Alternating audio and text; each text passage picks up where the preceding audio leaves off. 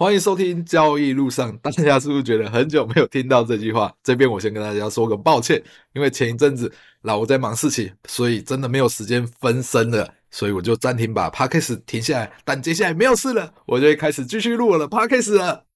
最近发生很多事，其实有很多事情我想去分享，但今天有一件特别要讲的事情，因为这件事情很重要，但是我想要留在后面讲。但是最近有发生一件事情，我想先分享。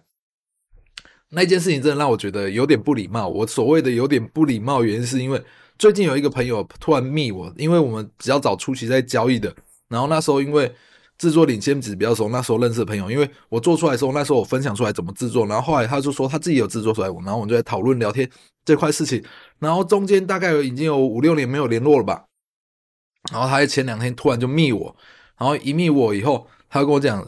聊一下以后，他说最近操作顺不顺利啊？我说很顺利。然后他就问我说：“你有绩效表吗？你有对账单吗？”然后我整个当下就傻眼了。你五六年没有联络，第一句话就跟我，哎，这不是第一句啊，第二句话就跟我讲这个事情。我当初他就回他说：“你会不会觉得有点不礼貌？”然后他说：“没关系，没有没有，你要看我的，我的也可以给你看啊。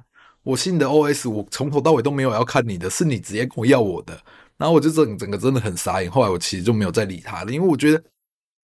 不管怎样，就算之前是认识那么久没有联络了，而且我也只在网络上认识，也没有什么见过面。你一啪啦噼里啪啦就出来跟我说你有没有绩效表？有的没有，我真是傻眼到一个极限，所以真的让我觉得有点不礼貌。好了，这就题外话，是最近发生事。然后之前就是这段时间我没有录 Podcast 的时候，其实中间遇到很多人、很多朋友，也有很多故事。我觉得我可以在后面一集一集的分享给大家。那今天我来先先讲讲。今天重要的事情，今天什么叫重要的事情呢？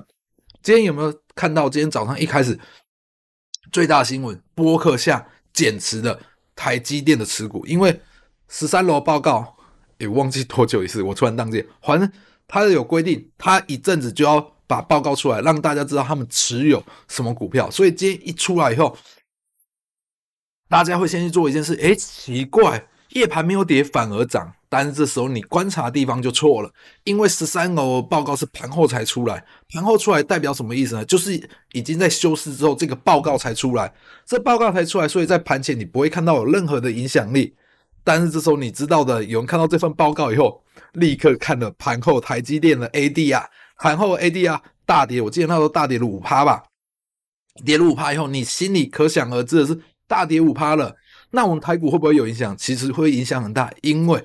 台积电它的权重是台股里面最大的。不管怎样，今天开盘事后也证明也真很大。今天开盘跌了一百多点，我现在没有看点数，反正开盘以后跌了最少三位数以上，跌了三位数以上，你就知道这些是同理可证，是可以去应用它。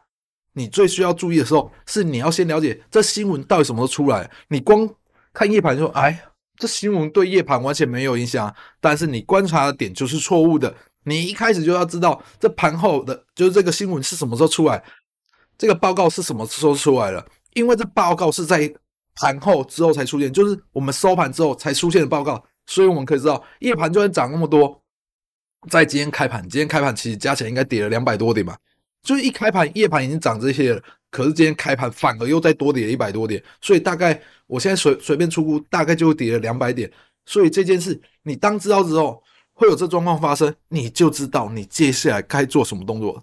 对于我们的交易者来说，这种突发事件是获利最好的来源。老吴今天早上也确实赚到钱，这对我来说就是我应该赚的钱。事情出现了，怎么去对应它，怎么去解决它，对我们交易的人来讲，这才是最重要。好了，今天分享到就到这里，因为我等一下剪完影片放上去，我要去继续煮我的午餐啦。今天聊聊就到这里哦。大家喜欢什么，也可以在下面留言告诉我。今天就到这里，谢谢大家，拜拜。